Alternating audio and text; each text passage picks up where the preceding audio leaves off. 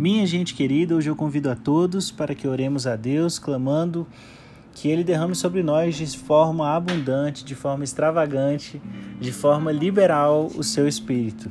Que haja sobre nós a terceira pessoa da Trindade.